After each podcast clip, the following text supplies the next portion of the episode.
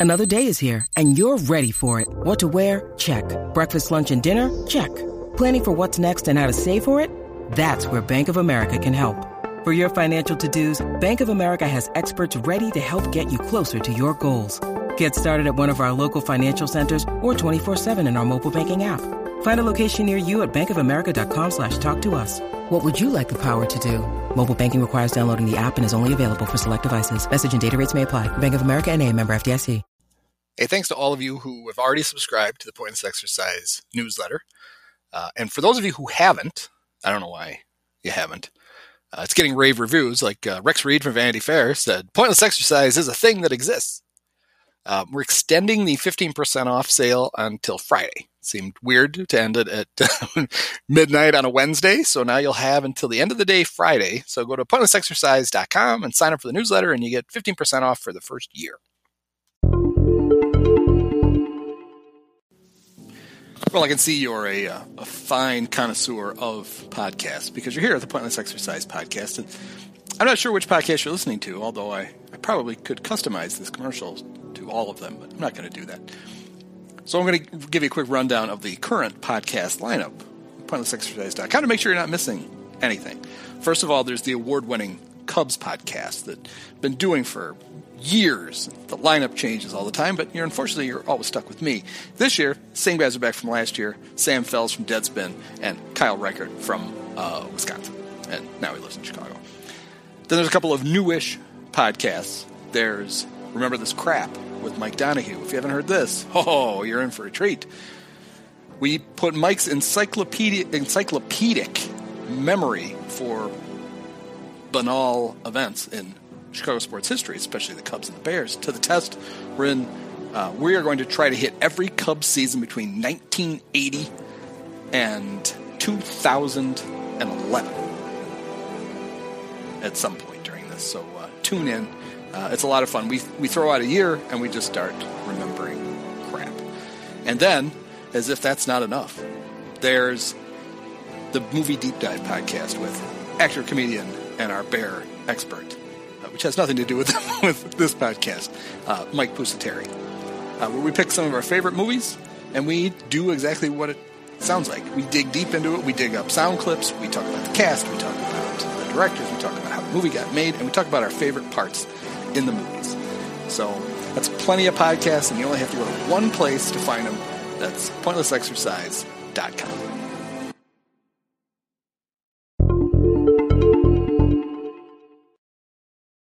Don Baylor would love to have a cakewalk every now and then, but this ball club is not going to do that. They're going to get great pitching, some timely hitting, good defense.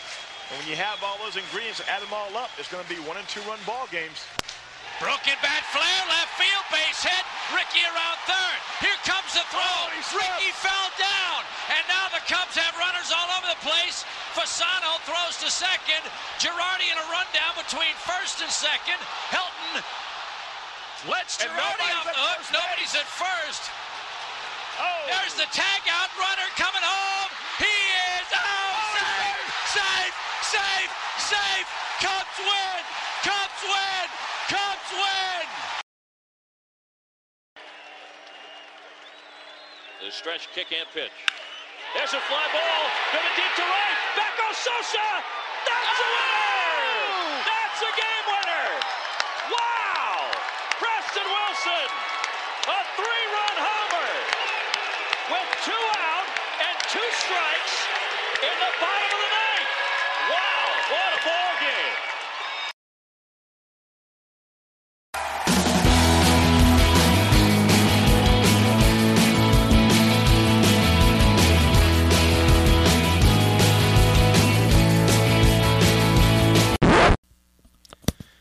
Welcome back to another exciting edition of the Pointless Exercise Podcast.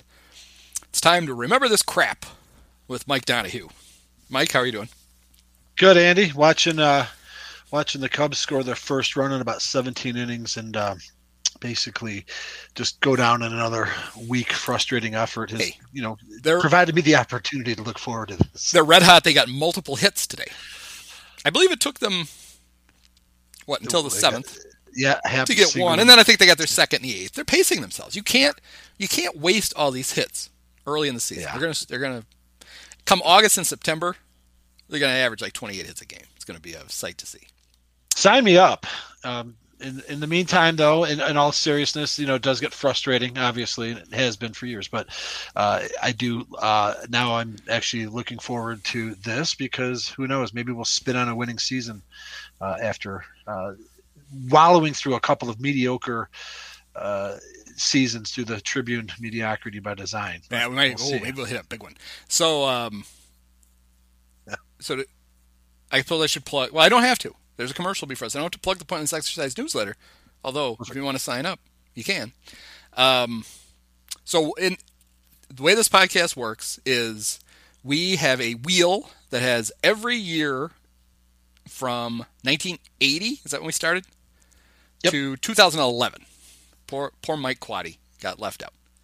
Um, no, Dale's fame got left out. Mike Quaddy. Dale. That we, Yeah, hopefully 2011 goes last. We'll save the best for last. Uh, we we spin the wheel, and whatever year it lands on, we're talking about it. We haven't done any research. We haven't done anything. It's remember this crap. We're just going to try to remember stuff. Uh, it's much more exciting than it sounds. So far, this is the third edition of this the Cub version of this podcast. We did an entire Bear season. You can go back and listen to those.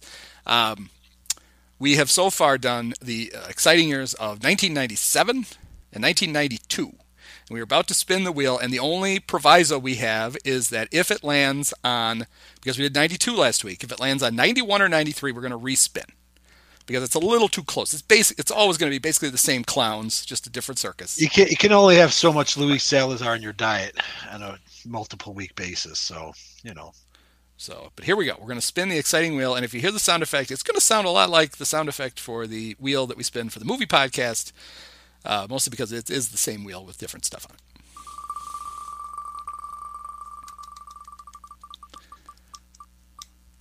Oh, look what's coming. give me a one. Give me a one. This will be good. 2001. Very great. Um, okay, so the way we start now is off the top of your head. You're going to tell me five things about the 2001 Cubs. Five fast facts off the top of my head. This is the first Cubs team in our lifetime that legitimately contended for the postseason and failed. Um, that's fact number one. Um, fact number two it was Don Baylor's second season and his only only winning season for the Cubs. Uh, fact number three, uh, there might not have been a hotter relief pitcher in April of that year than Jeff Fassero, who uh, picked up for the newly signed and yet opening up the season injured Tom Flash Gordon, stepped into the closer's role, and uh, I believe earned saves in about the first six games. Cubs got off to a good start. Fact number four 2001 Cubs. Sammy Sosa had what is easily statistically the most ridiculously uh, powerful offensive season in Cubs history, and would I would think would probably rank in the top ten of all time. We know it's the steroid era, but uh, everything being relative, incredibly impressive. We'll take a dive into that. Uh, I'm sure. And then fact number five, 2001 Cubs. What can I tell you? That's the year the Cubs drafted Mark Prior.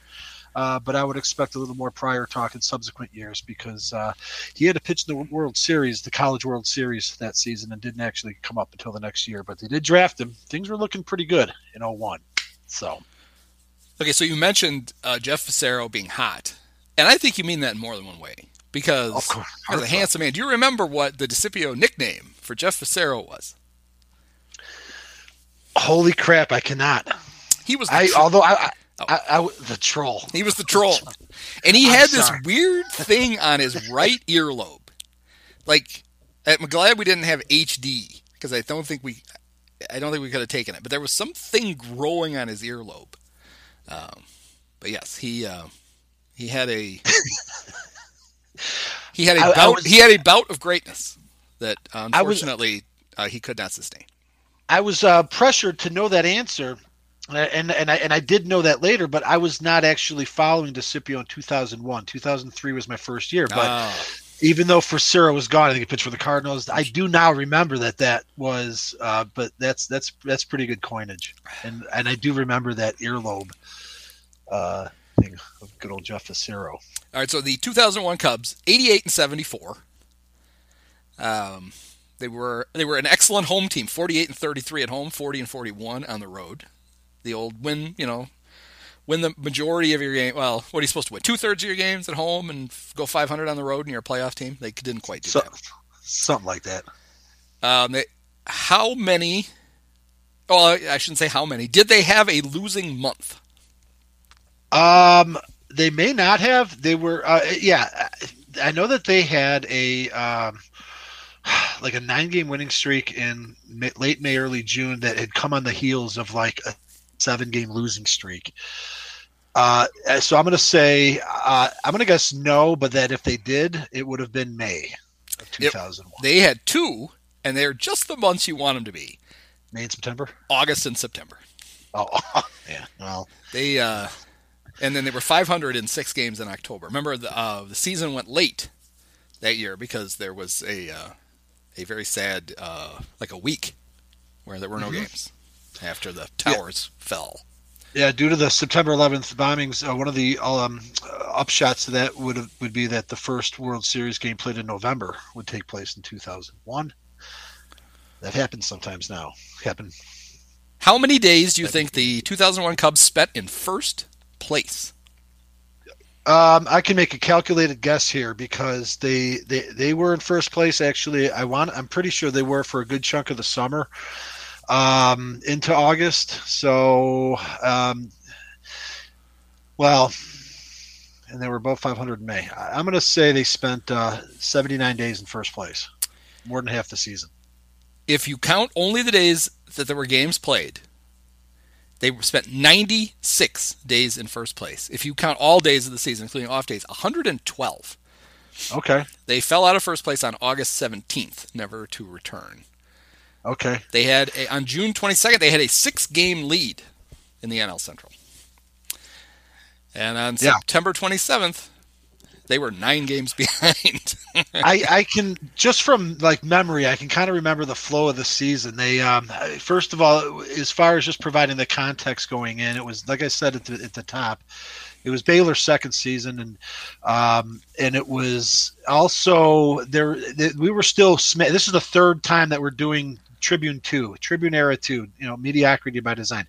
Uh, but it was a little bit different than the other two because this season it actually kind of worked. Uh, a team that they had slapped together uh, that was designed to be, you know, okay. Uh, they're going to draw, and they might, you know, the the combinations might work, and they're going to be in contention. And, and it was actually, it was a fun season. I, I generally, in spite of the heartbreak, which we'll get into some games down the stretch, no doubt, uh, it was generally uh, a kind of a positive season, and it was coming on the heels of a very dis season, even though there was Don Baylor coming in in 2000.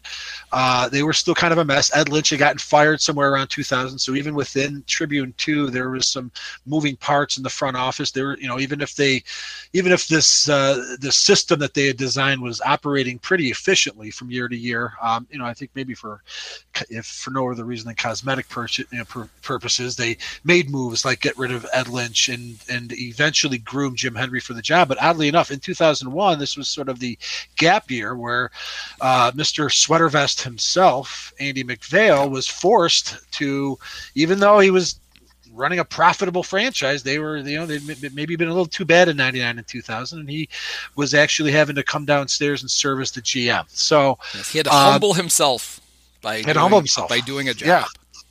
Yeah, by doing a job, uh, which he thought he would never have to do again after he, uh, you know, was able to catapult himself out of Minnesota. So, um, so going in, so what do you have? You know, I mean, Kerry Wood is obviously promising, but he's uh, you know oft injured, and um, you know Jon Lieber was reliable. Lieber would go on to have his best year as a Cub, and that was part of the thing that made the is a lot of players really sort of came together and had really good years, which if they were really good players would have probably had a much more even more positive outcome. But instead you had, you know, like Ricky Gutierrez just, you know, kind of holding it down at short. Uh, Bill Mueller is their third baseman till his knee got shredded in May. And so they had to hang it out with, you know, Ron future broadcaster Ron Coomer and his two ninety nine on base Yes. percentage. Former Cub and All Star Ron. Yes, very very carefully worded by Right. Virgil Patrick. Uh, Rondell White, Ron DL White, Yeah, who um, who I loved it. Yes, one of my favorites. He just couldn't when he was when he played. He was awesome. He just He didn't was. play very much. Great right-handed hitter. Uh, left field when he was healthy, and you know Corey Patterson was still. We had hope for him, so there was you know there was some promise.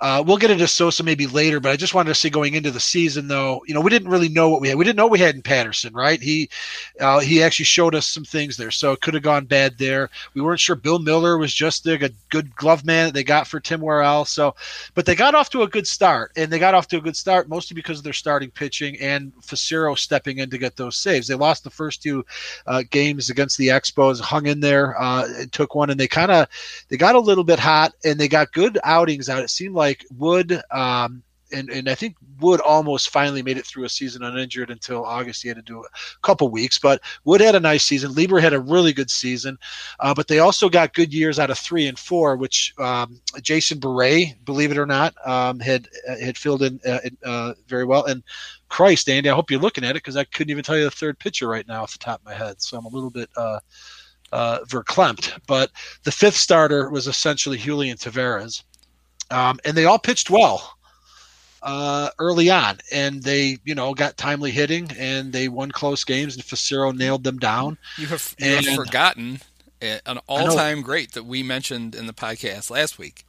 Um, because I'm, I'm, it was the I'm, juxtaposition of uh, him and Jaime and Jaime Navarro.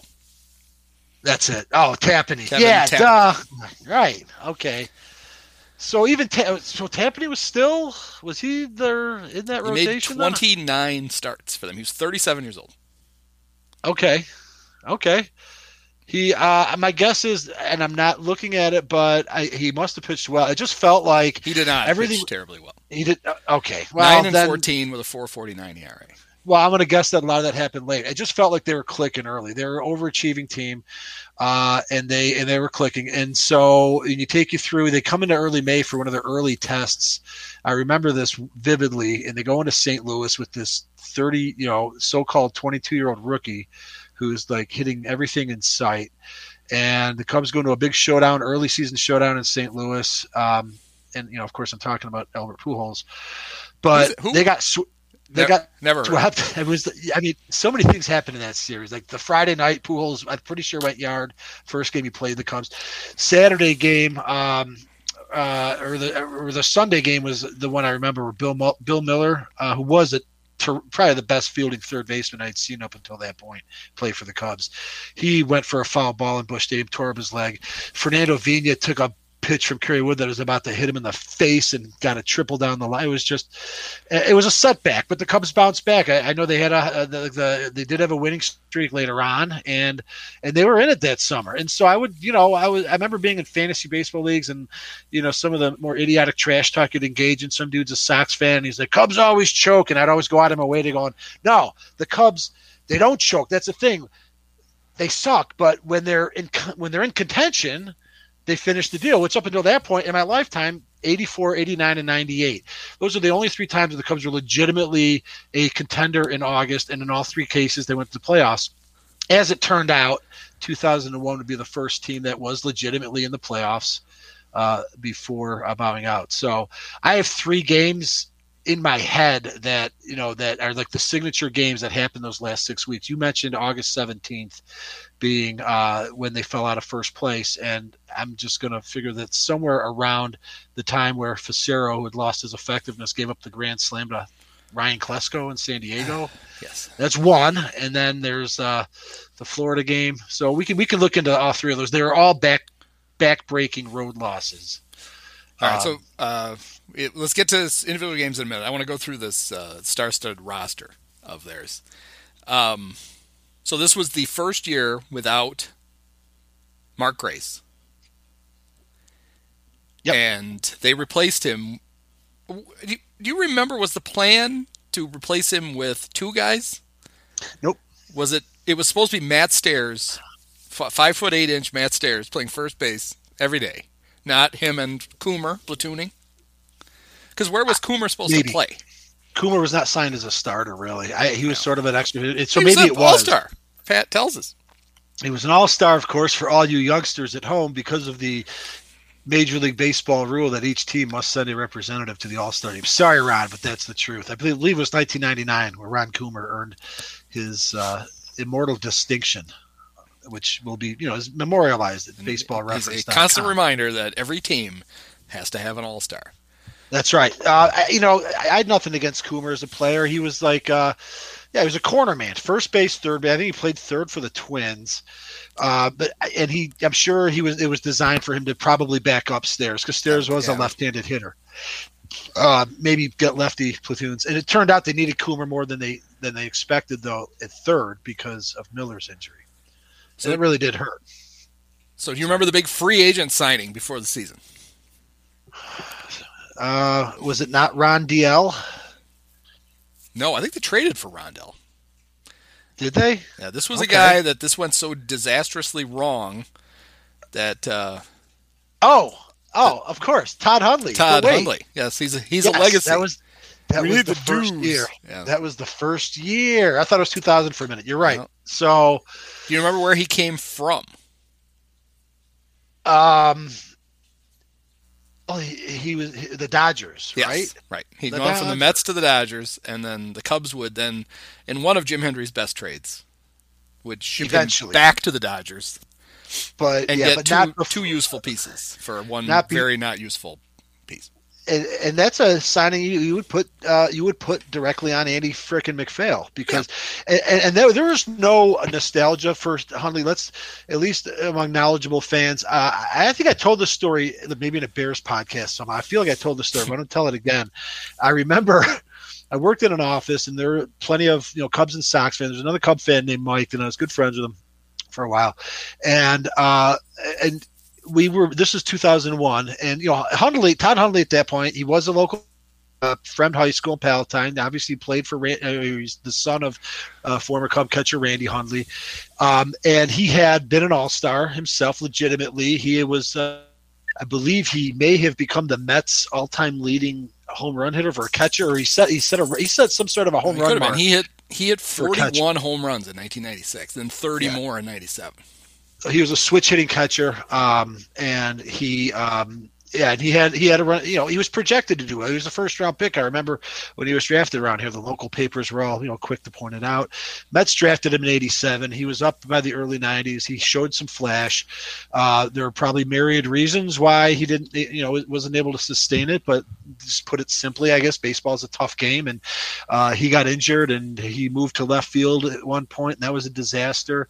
Um, and you know, I guess he still had a bat, but when they signed him, I just remember Mike and I in the office like, no, don't do- don't sign Todd. Like, there's why would you?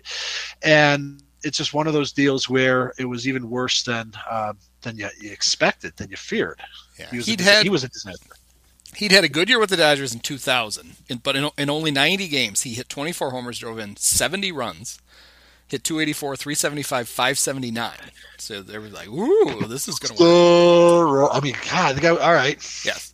Um, so he got hurt. I think he got hurt in '97, and so um, with him because he only played 132 games that year. I think he got hurt towards the end of the season, which then opened up catcher in '98 Mhm. for them to trade for Mike Piazza after his one-day layover in Florida, that's right. So uh, stealing Piazza. stealing Piazza out from under the Cubs, who had been rumored to be the most likely location for him. But apparently, the uh, the Marlins uh, just couldn't be tempted by Pat Cline and whoever else the Cubs. Were. I don't- Terry I don't Adams. Would you like a Terry Adams? How about a Terry Adams and a Pat Cline?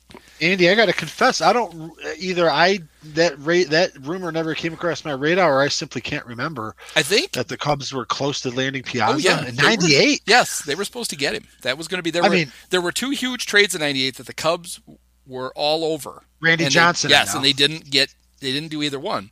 Uh, but then they did make huge moves. We could save this for '98, but they did get they did get Matt Karchner and Felix Heredia instead. So I mean, pretty much the And same they- thing.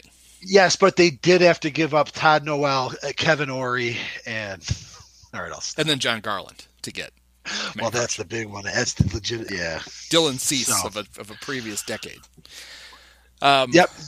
Yeah, so then so then Hundley went around and wandered around in left field, and made basically made Kyle Schwarber look like Gary Pettis. Right. Yeah, it was a disaster. But he he regrouped for that one year in LA, like you said, and he you know, and that salvaged his. He got a multi-year deal, and only Andy McPhail was dumb.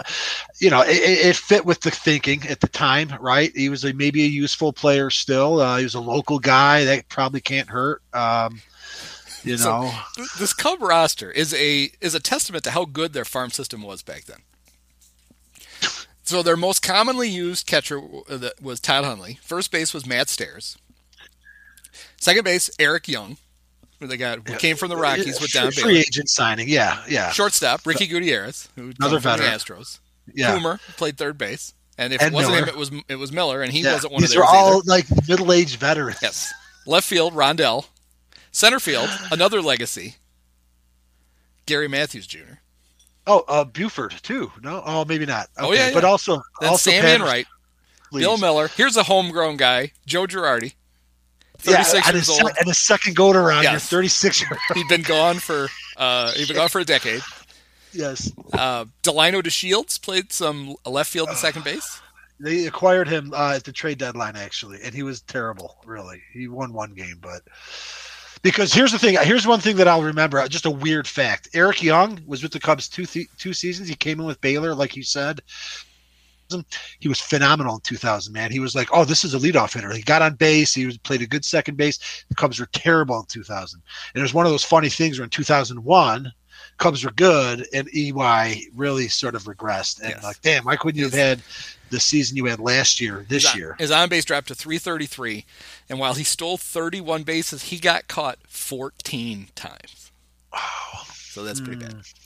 Um, that's not to well, and then uh, other luminaries, uh, Damon Buford, like you mentioned, Sleeves, Sleeves, uh, son of Don Buford. It, apparently, mm-hmm. uh, Ed Lynch, when he was when he was accruing talent for this team, uh, if your dad played the big leagues and he'd heard of it, then he signed you. Okay, once once again though, I have to say that I, I don't think Bu- uh, well Buford probably was acquired. That's what I was thinking. I think some of these guys were from the year before. They were because because because Lynch got Lynch was let go halfway through the 2000 season. So going so this is the first season going into the season where it's all MacPhail. And I just want to say then going into the season, whether it's MacPhail or not, it's MacPhail because he yeah. was above Lynch. Either way, though, what you're just describing here with all of these like 34 year old uh, position players around the entire goddamn diamond, this was the seventh season of the McPhail Yeah. So slash the, the master era. plan was really was really showing itself. Uh, let's see, former Marlin Todd Dunwoody played uh, 33 Can I just Cubs. Ra- raise a toast to having seen Todd Dunwoody with my dad in Kane County in 1994 uh, against the Appleton Foxes and uh, Alex Rodriguez. And I don't oh. remember.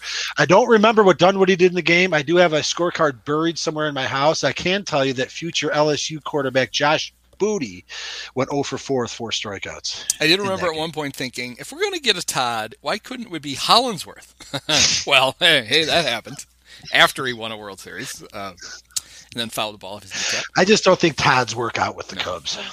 Um, no, certainly not the current one either. Uh, so there are, but there were some uh, there were some prospects, uh, some some stars. Uh, Julio Zuleta, of course. Um, Big fan. Was Big this fan the year Julio. that Julio did the uh, picking of the ivy? He, the ball went into the ivy in, in left field, and Julio, a first baseman by trade, uh, yep but the, the living embodiment of uh, Pedro Serrano went into yep. the went into the ivy and was looking for it and was literally just pulling out hunks of hunks of leaves and uh, yeah and the and it was a home run for whoever. Well, you know, maybe he at one point. I'm sure at one point we had convinced ourselves that maybe he was the successor to Mark Grace at some point in the season. He did hit a grand slam. Oh, no, no, we Cardinals. knew we knew who the successor was. He was working his way to greatness through the minor leagues. It was Hee-Seop Choi. We knew yeah, that. that's true. We did. Yeah, we wait, everybody, Bob... everybody was holding a seat for Hee-Seop. Yeah, yeah, we had uh, yeah Hee-Seop and Bobby Troy, uh, Bobby Hill, and actually I had goofed up with Patterson. Patterson really was an unknown coming into the season. He'd only gotten a taste the year before. Um, yes, he had he, this. This may have been. I mean, he was a flawed player anyway, but the fact that he played, um, at 20 he played 11 games. That was at the end of the year. That wasn't such a big deal. But in 2001, yeah. he had no business being in the big leagues. And he, he, he needed serious development. He hadn't hit above Class A, but they yes, just kept promoting at, at, at Class A, he raked at Lansing. At Arizona Fall League, he raked, and he was the youngest kid in the league, and so everything was looking great. And then the, the next year in 2000 in spring training, he fucking raked again. But it was still it was like all right, could be misleading. And they're like, you know, even Baylor, who's the new manager, was kind of talking him up, like, uh, you know, they, I think I kind of part of partly think that they, you know, kind of got into his head a little bit. But then he goes, but he went down like they prescribed and figured he'll be back. He went down and had a very mediocre season at West Tenn at double A. I remember this. And it was like, well, hey, let's put the brakes on it. Let's not now promote him like you thought he would because he's clearly he's not maybe on the trajectory that we thought and they called him up anyway and i thought that was a bad precedent maybe sends the wrong message to him that maybe he doesn't have to work on this game it, it's complex it's complicated i mean he did have some success he was up and down uh, he did not start this season with the Cubs, uh, right? How many games did you say he played in 2001? 59. Yeah, yeah. He, I mean, he hit one game. He hit a home run off of Roy Oswalt that year. You can look it up. It was in Enron Field. They still called it Enron. He had flash. He showed some flashes that year, but yeah, he was not. Uh, I was wrong at the onset to have him in that lineup. He was not really one of the core guys. He but walked. As he you walked six times that year. That might have been his career high. Thirty-three strikeouts and six walks in fifty-nine games but yeah, yeah, Julio Zuleta, I forgot about him. That's a good pull. Uh, he he was a Pedro Cerrano type character. Uh, I was at, my only two memories was uh, one I heard on the radio a grand slam he hit against the Cardinals, always good in early June when the you know Cubs were good, so these are big games. I, I remember being at a cold ass game in April where he hit one right down the line. Game was freezing cold, and if you can believe this, Bronson Arroyo was pitching for the Pirates, and Zuleta freezing cold, wind howling in, and Zuleta hit a homer all the way down the line, which is you know hitting a home run down the line at Wrigley is probably harder than almost any other park, especially with the wind blowing in. But yeah, he he had the makings of a legendary uh, player, except he couldn't uh, you know stop striking out, I guess. So the uh, the Cubs, this Cubs team had a guy not he was not a Cub prospect, although he spent a lot of time in the Cub minor leagues. He, he originally was a uh, a Brave and then a Marlin, and the Cubs picked him up. This was a guy who won he won a batting title in AAA. He's an outfielder. Do you remember this player? He hit 352 for the 2000 Cubs in 45 games. So it's not Eric Hinske. Is it Todd? My, is it Todd? Wait, uh, Chad Myers? No, no. It's Chad a guy Myers was on the team, but no. This okay. this guy hit 346 at Iowa. And, and 346 in Iowa, and he and what did he in 2000? Actually, 2001. He he did, but he came up and played for the 2001 Cubs, and he played for the 2000 Cubs. 2000, and he's a former uh, Marlin and Brave. Yes. Or future Marlin and Brave. No, he was former Marlin and Brave.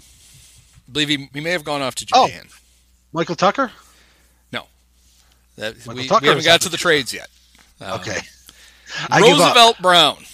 Oh, I hated Roosevelt Brown. Rosie. He was a terrible outfielder. Roosevelt Brown re- reminds me. I will always associate Roosevelt Brown with the just the stink ass early ass days of the internet when all I had access to was Cubs.com and ChicagoSports.com, which was the wing of the Chicago Tribune. Andy, I had not discovered Desipio or Balls, or as I said, until 2003. So in the meantime, I can just remember raging against people uh, anonymously on these Cubs message boards who were daring to just talk up Roosevelt Brown like hmm. he was really the answer, and uh, drove me crazy. And it didn't help that Roosevelt Brown so was so, always terrible. So as you mentioned, um, Sammy Sosa, Sammy had won the MVP in 1998.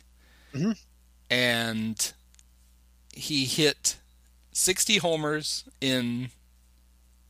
He hit, he hit 60 homers again in 99 or 2000? He hit 300 homers in a five year period beginning in 98, of which 2001. He, 2001 was a 60 homer season, yeah. I'm pretty sure. So he, he, he hit 60 homers three times 1998, 1999, and then this year. And he did not lead the league in home runs any of those years.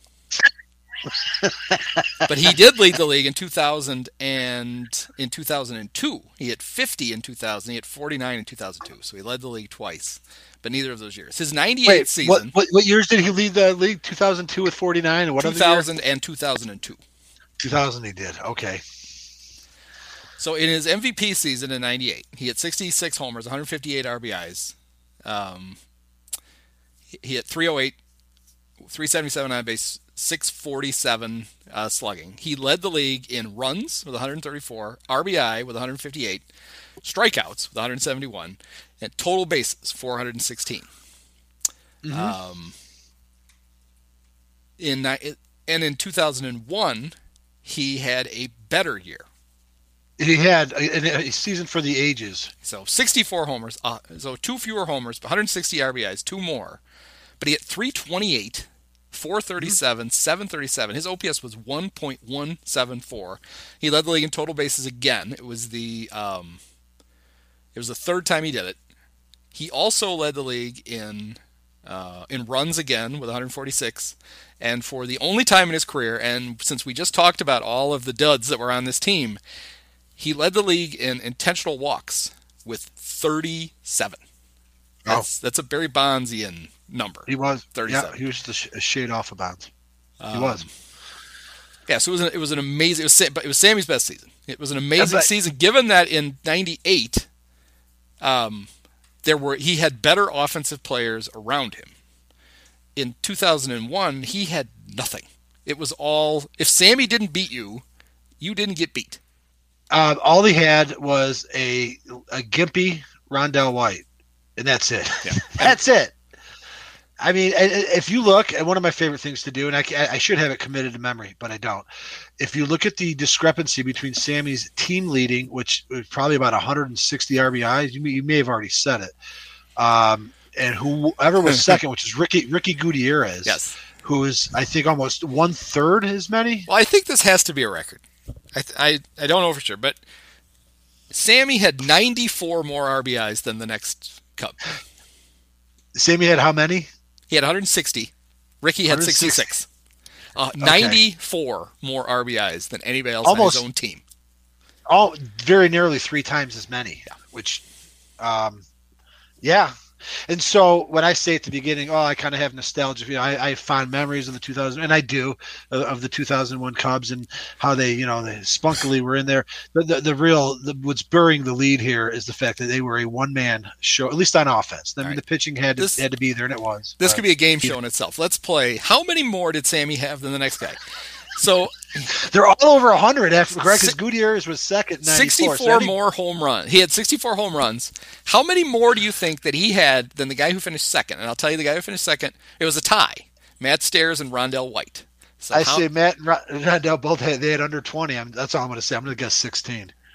They had 17. So he had 47 more homers than anybody else. So he had 47 more homers and 96 more RBIs than anybody else. He had Let's see, what did he lead the league? He did not lead the team in triples.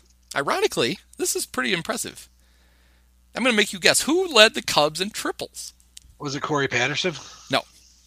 And his limited The reason it's impressive li- is that this guy only played 63 games for the Cubs. Really? And he had seven triples. You already uh, met, you just uh. mentioned him. He has his eyes were completely bugged out of his head at all times. And I just mentioned him. Yeah, I said we haven't got to the trades yet. Oh, Michael Tucker. Michael Tucker, seven triples in sixty-three games. Wow.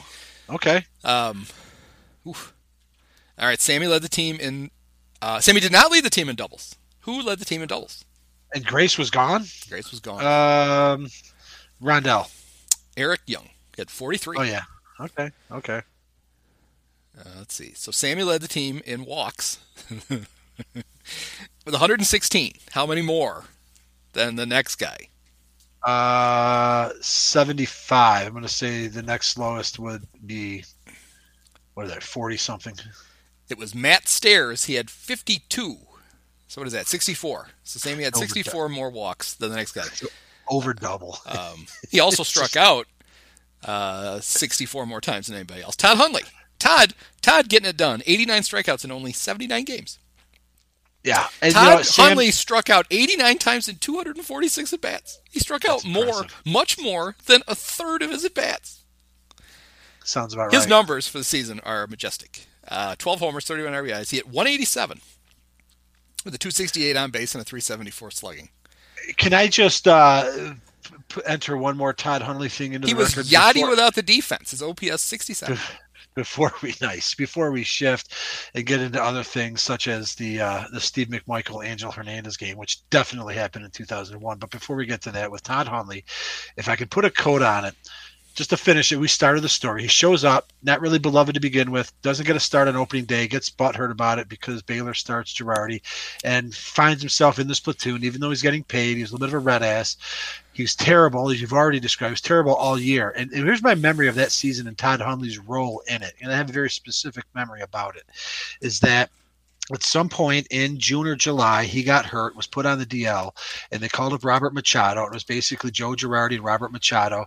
And and I'm not saying it's because Tony was gone. I'm just saying, you know, um, that things clicked and the Cubs, uh, you know, were in first place for most of that summer. You said 96 days, and I'm sure most of it was uh, was in the summer. And I just remember that Hundley was ready to come back from the DL and I'm just like, okay, well, look, they got a good thing going, right? Take your. I'm thinking in my head. I know you're a competitor, whatever, but like, just stay out of the way. And it was like, I, but just the impression I, I and I, I had, and I know that this isn't how it would really have gone down. Just like, it's just like he had to throw himself back into the team and I, I, was at a uh, a game. I don't know if it was against Houston. It was you know every game was important. These are legit. These are exciting games. These those of us that lived through 84, 89, 98, you really recognize that in August you're going to the park, and they're all big games, legitimately, not some sort of fake. We're alive like in the last week of the 95 season. Like this is a team that's 15, 20 games over 500, and everyone's important. And Hundley was back. Hundley was back from the DL, and uh, and but you know he forced himself into the lineup, and it must have come up like two or three times. Huge situation. Just had the weakest at bat, three pitch strikeout, pop out. It was just it was just infuriating. Like, what are you doing here? He just he, he couldn't take the hint, and that's all I'm going to say about Todd Hundley. So I, I assume this was 2001. It could have been 2000. I uh, don't know. It could have been 2002. Well, I think it was 2001. Do you remember yeah. the game at Busch Stadium?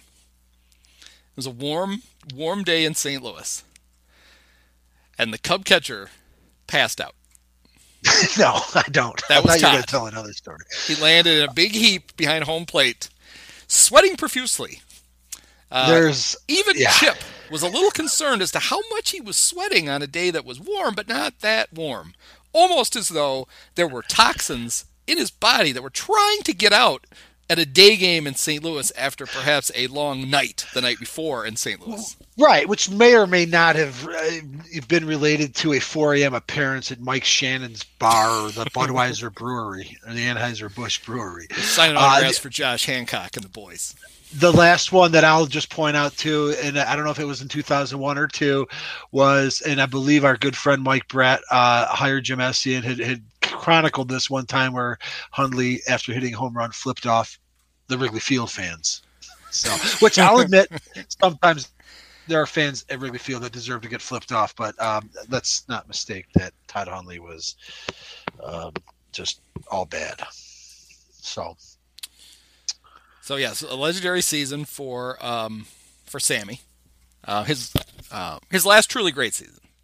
Um, I guess. Pretty good in 02, still productive in 03, and then pff, he was yeah. gone by the end of 04. But even in 04, he probably knocked out 30 dongs. But yeah, no, I agree. And it's funny because last week uh, we we did 1992, and you know it was a totally different Sammy. I mean, it was equally exciting. He always had the flair, but it's kind of funny that you know we're examining a guy that swings from his ass, and you had un- what seemed to be unlimited potential, and then nine years later we're seeing this guy that is absolutely steroids or no steroids. Not the issue. It's just like I said, everything being relative. Um, he was absolutely one of the giants of the game, and that season statistically is just bonkers. And uh, that 2001 Cubs team is uh, is not in contention, obviously, without that type of production. It's all they had. It's all they had. So, uh, 2001 also, and Corey Patterson, not the well, I guess Corey had actually debuted in 2000. Um, mm-hmm. A uh, future Cub fan favorite also made his debut uh, in 2001, pitching out of the bullpen. Do you know who oh, that was? I know, I do, I do. Big Z, baby. Yes, Carlos Carlos Zambrano got into six games late in the season. He even made we, a start. Uh, and things did not go so well for Carlos, but he was he was but a pup. He was 20 he, years yeah. old. He made a start on the back end of a doubleheader in a series against the Brewers, in which Juan Cruz, I believe, may have also made his major league debut. And what's interesting about that, Andy, you'll recall us, us stat geeks, Cub geeks, prospect geeks back then. Uh, Zambrano had been on our radar for a couple years, I want to say, by then, 99, 2000. And Cruz sort of came out of nowhere and surpassed him. Uh, and they both got called up, I think, the same week in September of 2001. But, but Cruz was a little bit more of the steadier you know, um, he got off to the better start, I think. And you know, Zambrano took him a little while. He did make his debut in 02. He thought he'd made the roster, but he uh, he had a shitty spring, got cut, and then but got his act together, came back down the stretch and closed out some games, and then from 2003, the rest was history. But yeah, I forgot that uh, that Big Z made his debut in the 2001 season. Yeah, so so you're right. Disco Juan Cruz had one of the most interesting seasons all in 2002. I'm only going to bring it up now because there's no way I'm going to remember this in 2002. Um, I remember chronicling how good he was at one specific skill, and that was giving up unearned runs. I think I somewhere in the recesses of my mind I remember that. If there was an error, Juan must have Juan was like, okay, now these will all be unearned, so fuck it, hit it as far as you want. I don't care. Heaven, heaven, heaven. He was in 2000, in 2002. He was three and 11 with a 3.98 ERA. Wow. In 97 innings, he gave up 13 unearned runs. Wow. 40, yeah. 50, 43 of his 56 runs allowed were earned. It's the Way only time uh, in his career that he had a that he had a significant spread like that. So it was apparently a one season skill for one. Okay, well, but it also was the 2002 Cubs were dog shit. I'm sure they were punting they were. the ball all over the field behind him. But 100 percent. Hundred percent, yeah. Um, you know, and that just sort of accentuates this on again, off again part of the Tribune, the, the latter half of the Tribune ownership, where you know they could be mediocre, which is what they're striving for. They could be good, like they were in 01, or they could be terrible, like they were on, on each side of 2001. They, would, you know, where they win in eight, in 2001? They won 88 games. I yes, say, 88 right? wins. Um, so, should we talk about that the hottest day of the season when Steve McMichael was invited to sing "Take Me Out to the Ball Game" before or after? The, we already kind of covered the three back. We'll get into the three back breaking back breaking games because it really defined the season.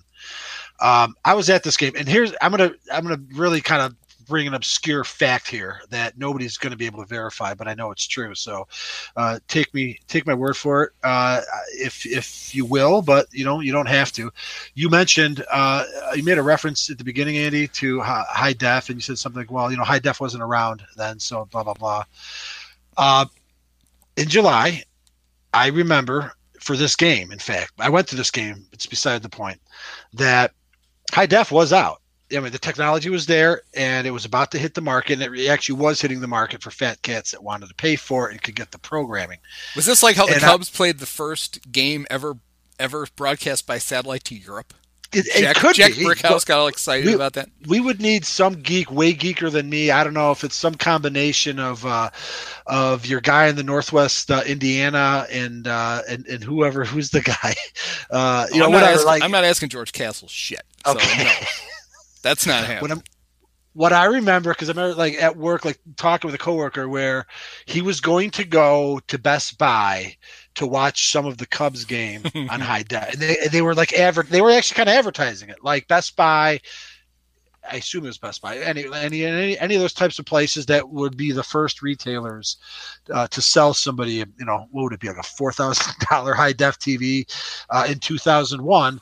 That you know, in order to generate sales, that was one of the things that they were going to have the Cubs game on high definition. So, getting that out of the way because I know that uh, I can marry that fact to this game just because I remember when it happened. Um, and then there are so many other events about this game that etched it in my memory. So we're talking about a game uh, against the Colorado Rockies in 2001. Uh, if you have the screen up, you may it's, have to help me. But it's it'd be August, July. It's August 7th, and I'm you got a game time.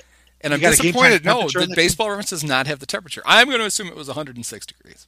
Uh, they do if you scroll down underneath the box scores. I think. Like they have that other weird. Oh, they, you're they, right. You're right.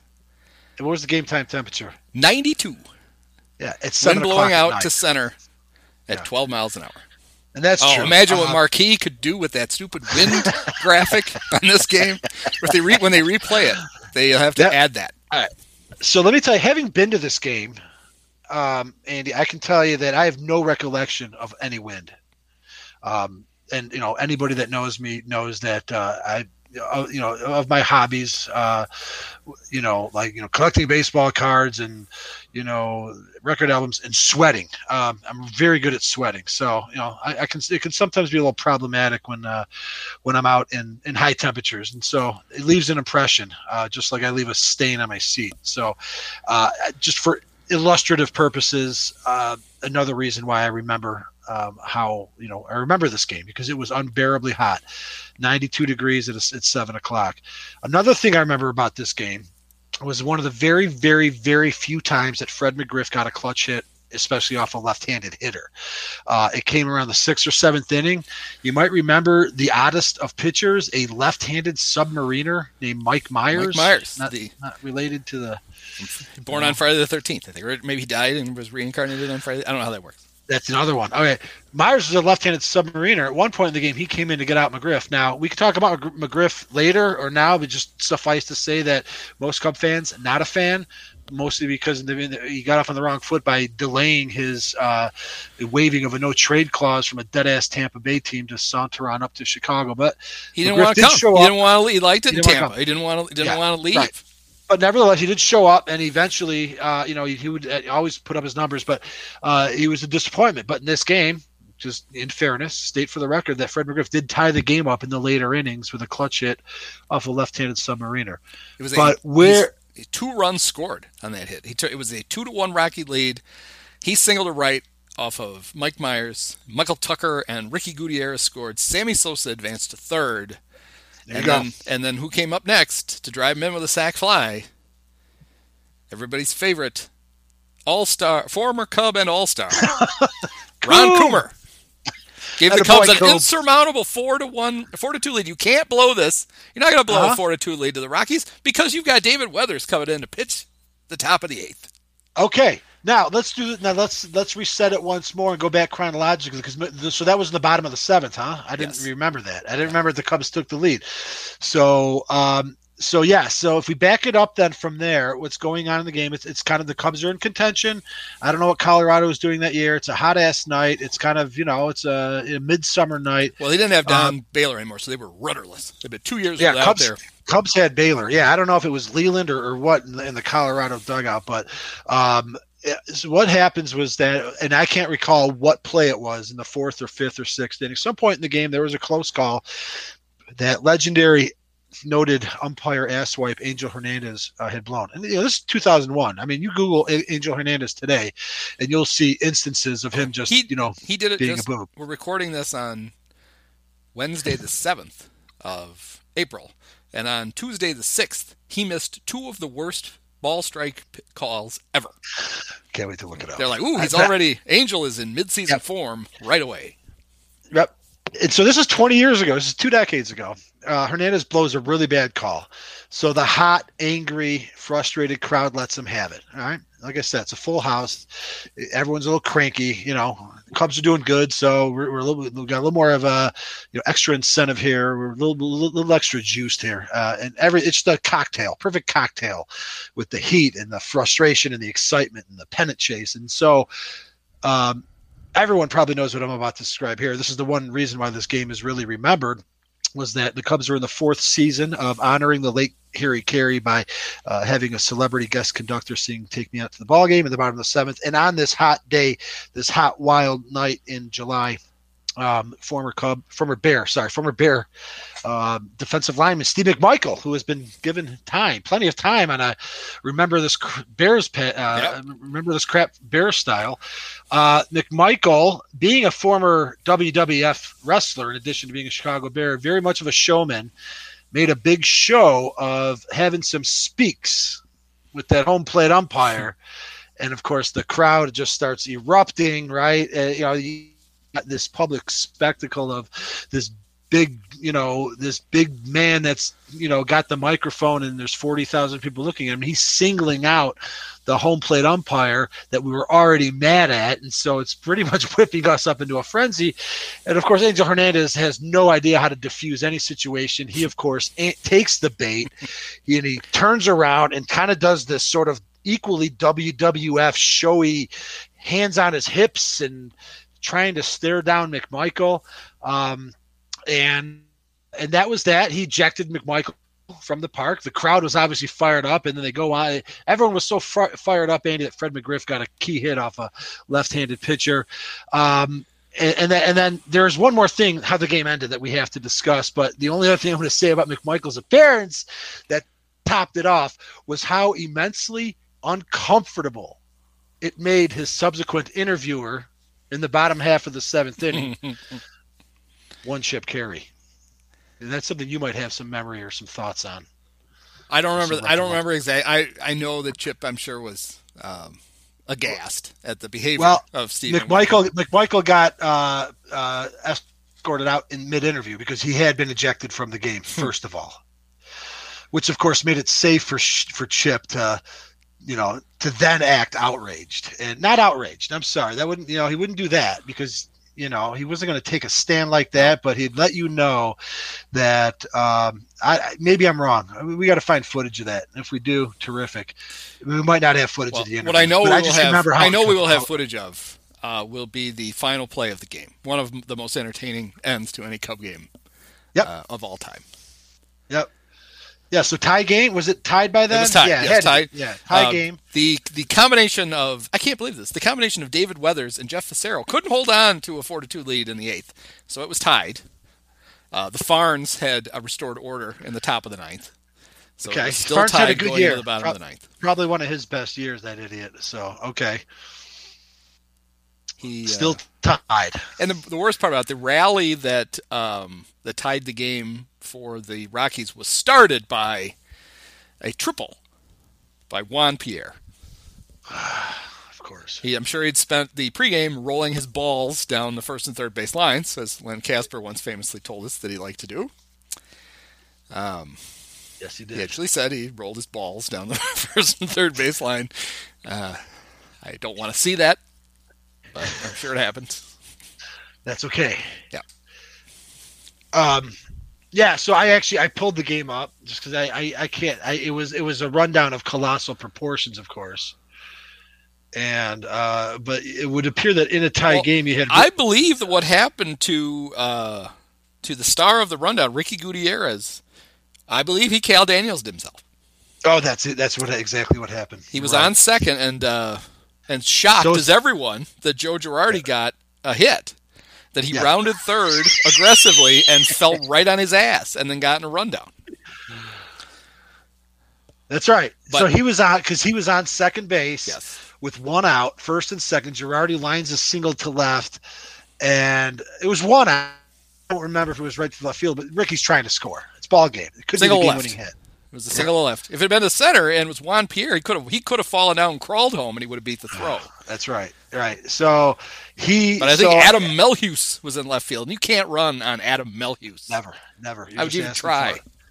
So um, we'll pull up the video, I'm sure, and post it. But I think so. What would have happened, of course, is that um, Gutierrez had to run back to third. But of course, at that point, uh, Sammy, Sammy never the most Sammy and Sammy and Joe Girardi were having a, a, tea party at second base together. That's what it was. Which made so no Sammy sense. Was, because why Joe could have basically uh, just parked his ass on first. Well, it's was, Sammy. Yeah, that's true. That, that's Sammy was, right. Yeah, Sammy right, that's was, right. You know, being Sammy. Yeah, what was Joe thinking? Well, Joe was thinking if he gets thrown out, right? I'm still. I, I want to end up on second base. Well, there's one. Uh, no, there's two outs. so, so one, Joe's no, no, not trying to draw the throw. No, no, there was one out. There was one out. Right. He, Joe's drawing. Oh, right. There's only one out. So maybe Joe. Maybe that's what Joe's doing.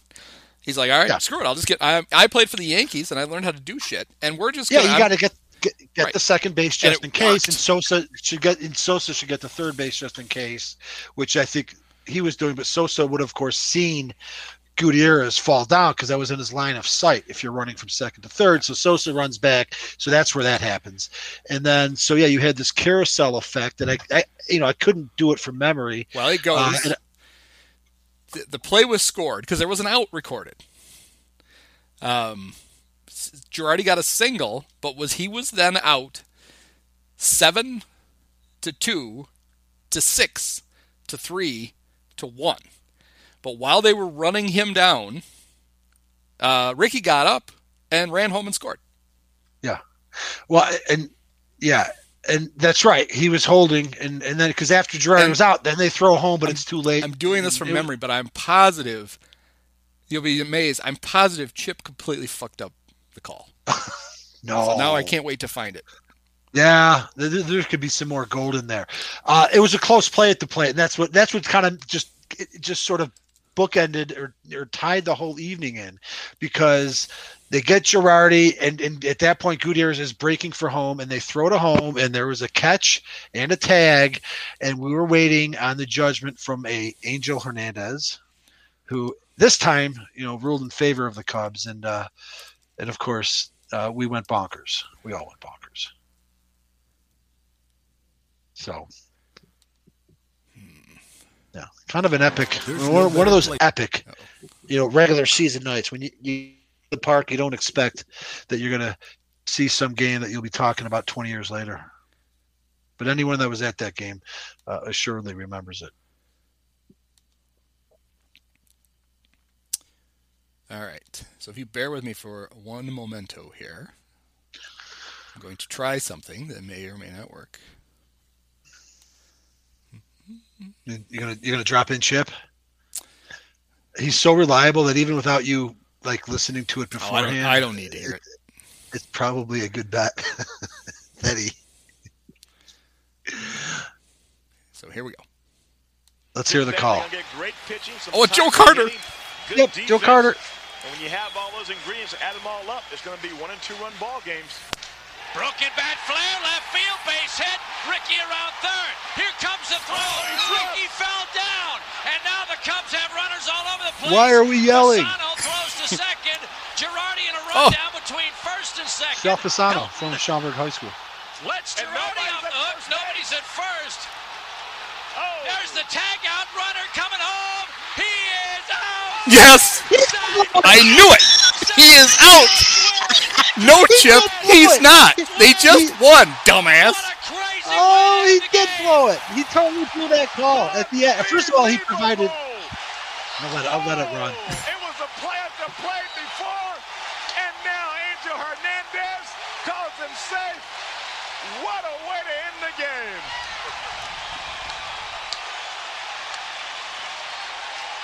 All right. That's He- I he knew it. I only- I I remember. Oh, of course, it's Chip. I, it's He that's not, not, only exactly. blew. He not only blew the actual sequence, which I get it was un, unprecedented and weird, and you're on TV, so you don't have to be so literal.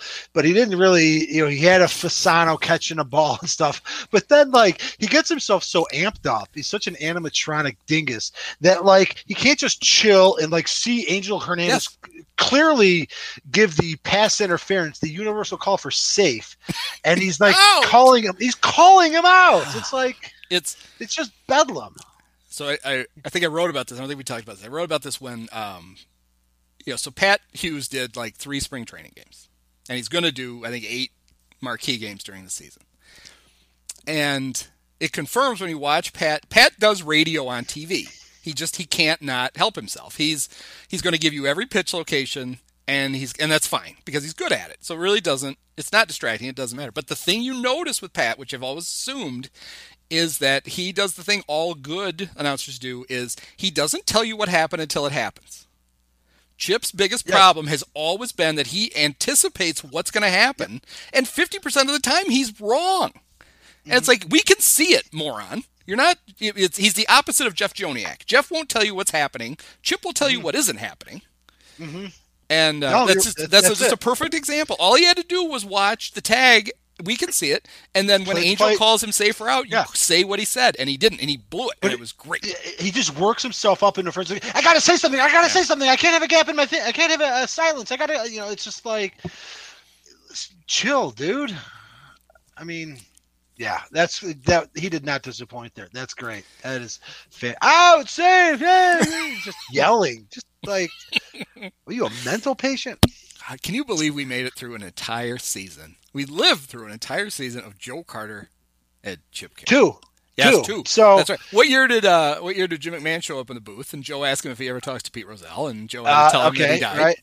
Um, I I- think uh, 2000. I think it was either 2000 and 2001 or 2001 and 2002 where Steve Stone had some mysterious illness oh, and he had, he had, uh, he had valley fever. According to him, went uh, went down to Arizona, fuzzy lung, uh, to retire or whatever. And so the Cubs tried this thing where Joe Carter would join Chip Caray on all of the Channel 9 WGN broadcast, and uh, our good friend Dave Otto yep. would join Chip on the, on the back then I think it was Fox Sports Chicago. Uh, and that was before Stone came back. Um, I do. Stone actually did come back in September, and we can go into this because we're getting down the stretch, and I know we're getting we're almost done. But um, in September, uh, Santo, you know, was I don't know, maybe had to have more of his legs shaved off, or just couldn't do a series in Florida. So Stone joined Hughes in the booth, and I remember thinking, like, shit. I mean, I know we have opinions on Stone. We'll get to him because he's in almost all of these seasons, at least uh, through most of them. But by and large, uh, you know, his smarminess aside, even back then, you know, a competent uh, analyst. You know, he doesn't get in the way. Um, you know, he, he has his, his, his downside, of course. But I just remember uh, the Cubs were alive in this season in 2001, and Stone joined Hughes. And I just remember thinking that's a perfect like wasting all our time. There's Stone with Chip Caray, and then there's there's Pat Hughes with Ron Santo, and it was like nice to like listen to a game where you know they worked well together. And you know i'm not you know not always going to say nice things about steve stone obviously. Um, but i will say that yeah he actually was not a cubs broadcaster that year but he did do a couple games with hughes on the radio. It does sort of bring me towards the last six weeks of the season when the cubs tumbled out of the race. Yeah do you the, remember? Well Go ahead. The, the most famous example of that as i just pulled up um, was a uh, well it was earlier than i thought but it was august 2nd they're in san diego that's the game. Game number one. Check. Game number one. All right. So the last two months, I was wrong in my memory. Uh, and I, without even looking at it, Jason Bere was the starter, and Jason Bere had a nice season. We talked about Fassero blowing that Colorado game that we just watched, and I always felt bad because Fassero held the fort down, did everything he could in April and May, and he was just getting tired. And I, what I remember about this game, and maybe I'll be wrong, but I feel like Jason Bere pitched his best damn game of the season, and that Baylor pulled him too soon after six just to keep doing his formulaic go to the bull. I remember thinking, like, look, the bullpen got you here somehow. You know, Tom Gordon got healthy. He came back. Somehow the bullpen has this mediocre team in contention. Let's stretch the starters out. Bere was freaking cruising in that game, and the Cubs would have taken two out of three. They, you know, McGriff actually had a homer in that series the night before. Uh, they needed to take every series, even against you know teams like San Diego, and uh, I'll let you take it from there because this was the rubber match. The Cubs had won a game, they had lost a game, and I don't know where they were in the standings. They must have still been in first because you said they fell out August seventeenth. Yeah. So, they but this si- was bad. Cubs were sixty-two and forty-five. Seventeen games over, and after the game, so they were sixty-two and forty-four going in. Mm-hmm. Chance to go 19 over in August. Jason Bere had gone seven innings, allowed three seven. hits, struck out 12, and yeah. had only thrown 102 pitches. That was the okay. that was the rub. It was yeah he yeah yeah. You, you, squeezed yeah. it out, but he had it. I'm sure okay. Groove is thinking, well, got a three run lead with my lockdown bullpen. Yeah, yeah. Why should yeah. I? Why would I let Bere get in trouble in the in the eighth, and then they have to clean it up? I'll just um I'll just let That's these true. guys handle it. Uh, yeah, yeah, yeah. So yes, so he went to he went to the mighty Jeff Fassero, uh, who had to get through the. Uh, it's impossible to get through uh, the heart of the Padre order.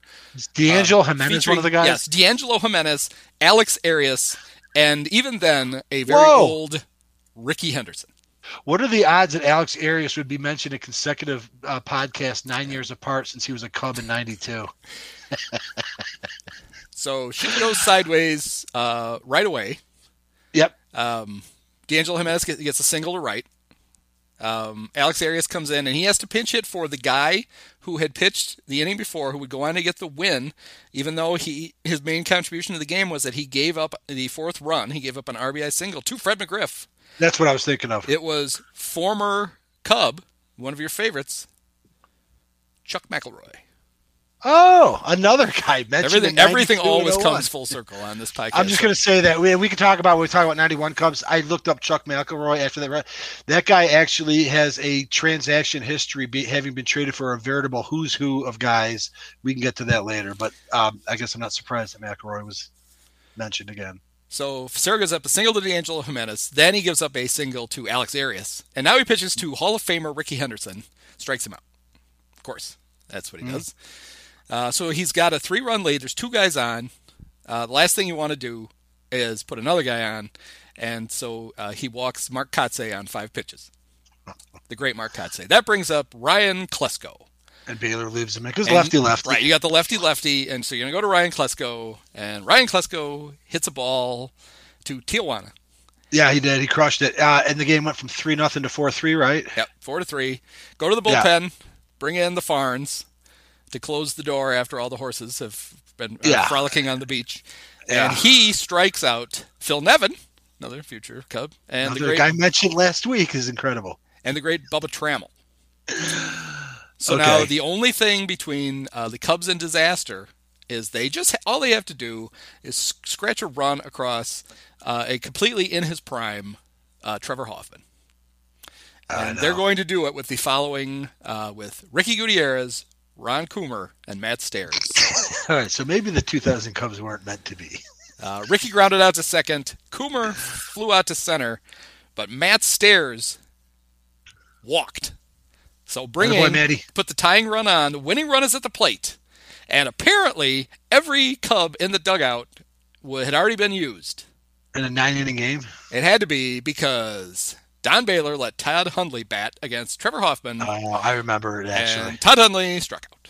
And Yeah, and a ball, a ball in the dirt, but you know Trevor Hoffman. So a week later they fall out. So that, that's back-breaking loss number one. A week later they fall out of first, but they're still alive, right? First place, you know, you're around first place in mid-August. You're li- you're alive, even if the division sucks, and you know it really didn't. Next game, I'm going to ask you to, to flip to another rubber match around Labor Day weekend in Florida. And so, same thing as San Diego. The Cubs split the first two, and that second one was the game where I remember Steve Stone was doing these games on the radio because I remember listening to the second game where Josh Beckett made his major league debut, and uh, the first two Cub batters both swung at the first pitch, which was driving Stone a little bit crazy. But in the third game, I think it was might have been on Labor Day because I think I was at my brother's when the game started. It's like a holiday, maybe No, not. Remember- You must have been uh, playing hooky from work. Uh, night game, September. Yeah. 5th.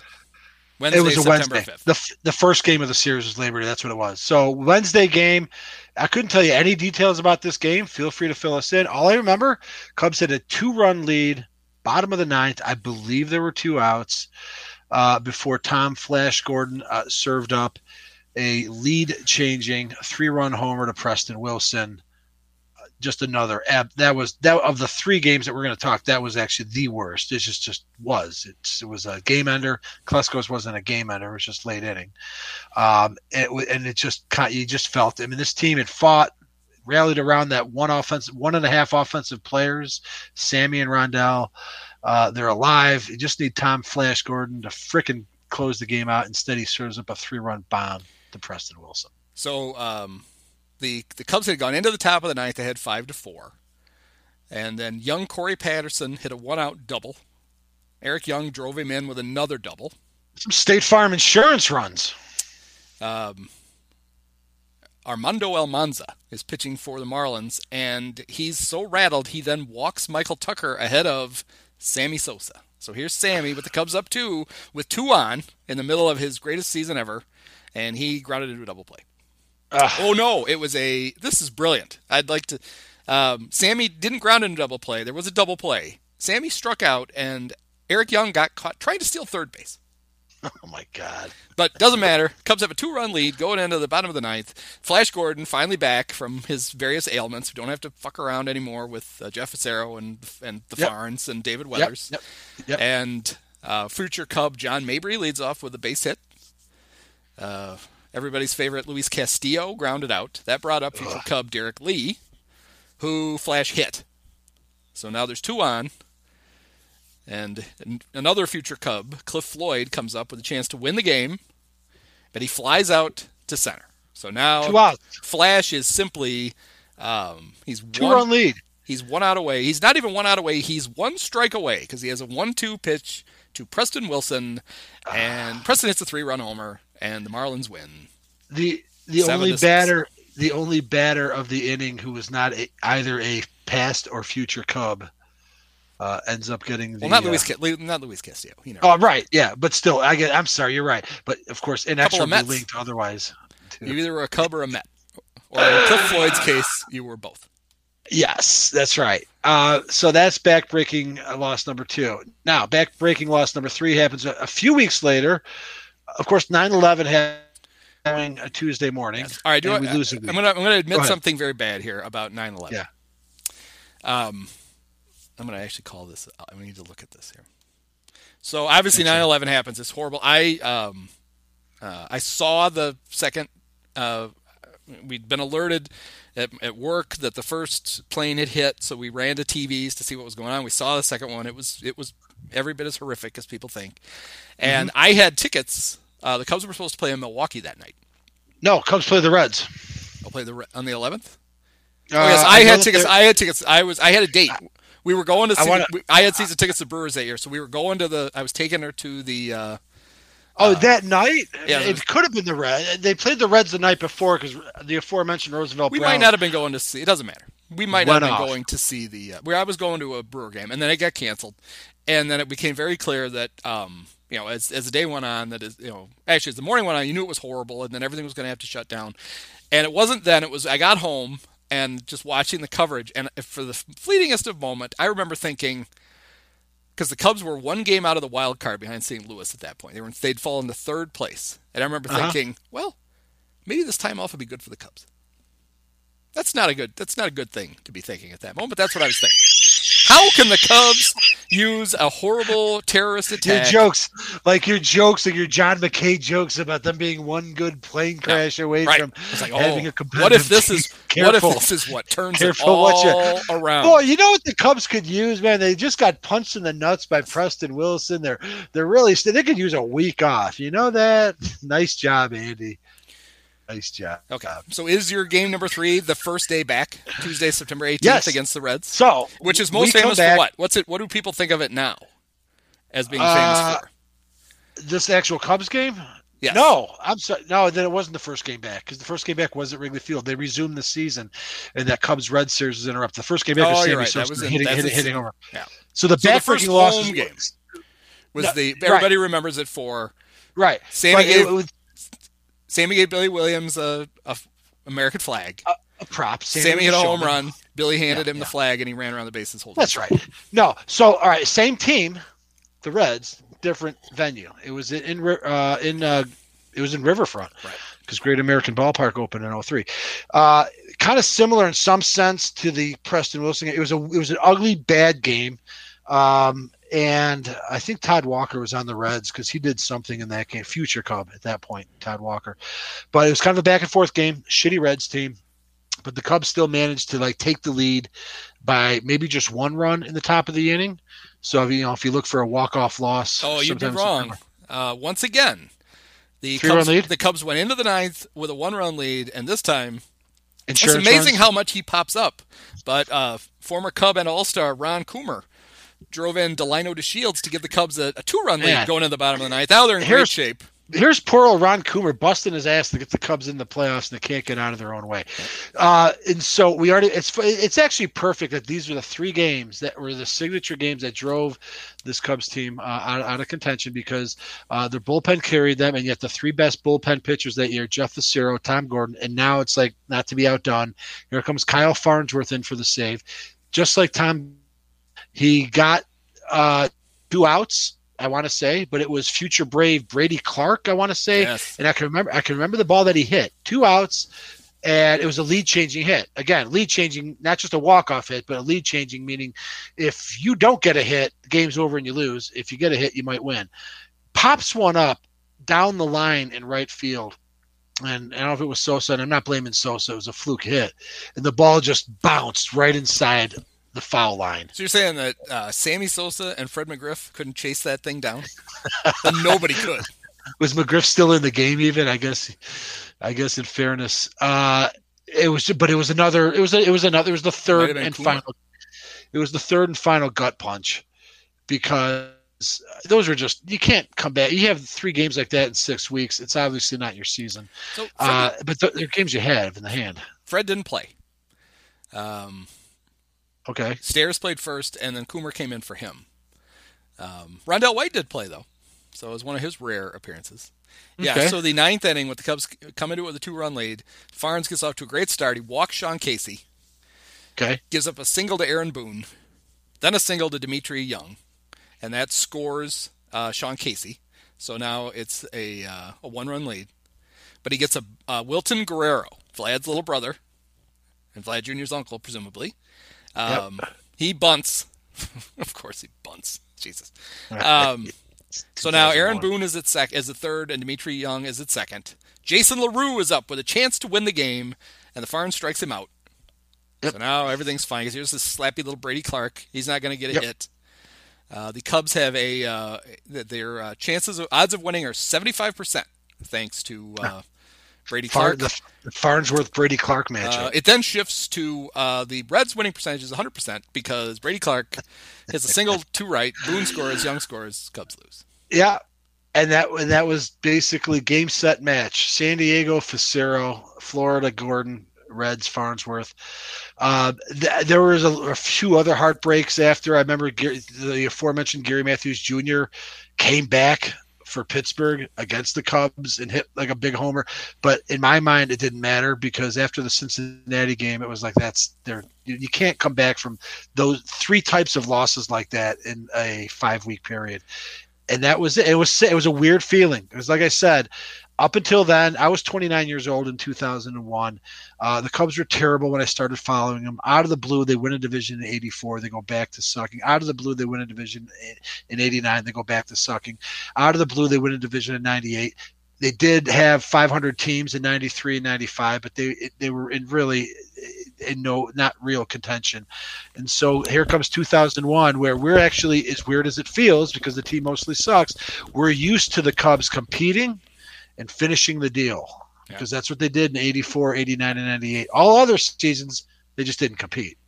And um, and so it was a weird feeling to like, oh, this is what those Durocher era Cub fans mean about fading. Because I'm like, that, that's all bullshit. In my life, Cubs are, you know, it might say more about them that they're rarely in position, but when they are, they close that shit down. But in 2001, we finally got a taste of a of a team that was in legitimate contention and just, you know, sort of faded out and had a few, you know, crushing losses that we've great detail on that, you know, pretty much marked it. So uh, a couple of a couple of a couple bullpen guys that we we need to talk about quickly here at the end. Um, the Cubs had a former number one overall pick stashed in their bullpen in both 2000 Um, and 2001. Todd Van Poppel. Todd Van Poppel. Todd Van Poppel pitched 11 years in the big leagues, and Todd had two good seasons ever. Both they- with the Cubs? And they were both for the Cubs. In two Yeah, he years, was good. Two years with the Cubs, he was eight and six. He pitched in 110 games out of the bullpen. He had a 3.18 ERA. Um, Yeah. And he struck Did- out what- 176 batters in 161 innings. So he's a little over a, a Yeah. inning. And he then went to the worst possible place he could the next year. He went to Texas, where he was from, and where uh, it was. He'd been already been there once, and things didn't go very well for poor Todd. But he should have stayed, stayed with the Cubs. and, and I'm going to ask you for your because I have a feeling you have a pretty good memory of this. Uh, in 19, Van Poppel was one of the more celebrated uh, first round picks, uh, partly because he engineered some controversy by what was it like not wanting to go to the Atlanta Braves, which is ironic because he might have gotten himself into a farm system that at that time was actually. Well, that's right. He was not. He was not pitchers. number one. Number one, and it was because of that. He he did not want to, the Braves had the first pick, and he didn't want to go there, and so Scott Boras was his agent, and so Okay. they basically said he's not going to sign. He is going. Um, he is he's going to go pitch at the University of Texas. He loves college. Okay. He's going to Right. Texas. He's not going to sign. So he was not the first overall pick.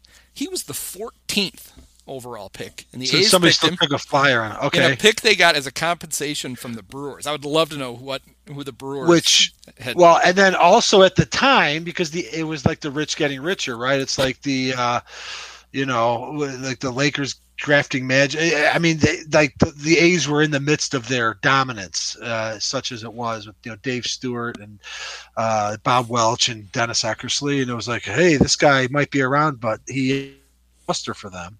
Well, and it was the 1990 draft, so the Cubs didn't have a good pick because of their uh, of, the, of the 1989 uh, They were team. there at the bottom of the round. So they picked towards the bottom, but the it was a good draft. the The number one overall pick was Larry Wayne Jones, uh, better known as Yeah. Chipper. Chipper. Tony Clark was the number two overall pick to the Tigers. Mike Lieberthal to the Phillies. Alex Fernandez four to the White Mike Sox. Lieberthal's been mentioned. Okay. They've all been mentioned on the podcast Uh, already. then- and Fernandez have been. Then you get uh, Dan Wilson to the Reds at seven. The immortal, Barrington High School. the immortal Tim Costo was the Indians pick at eight.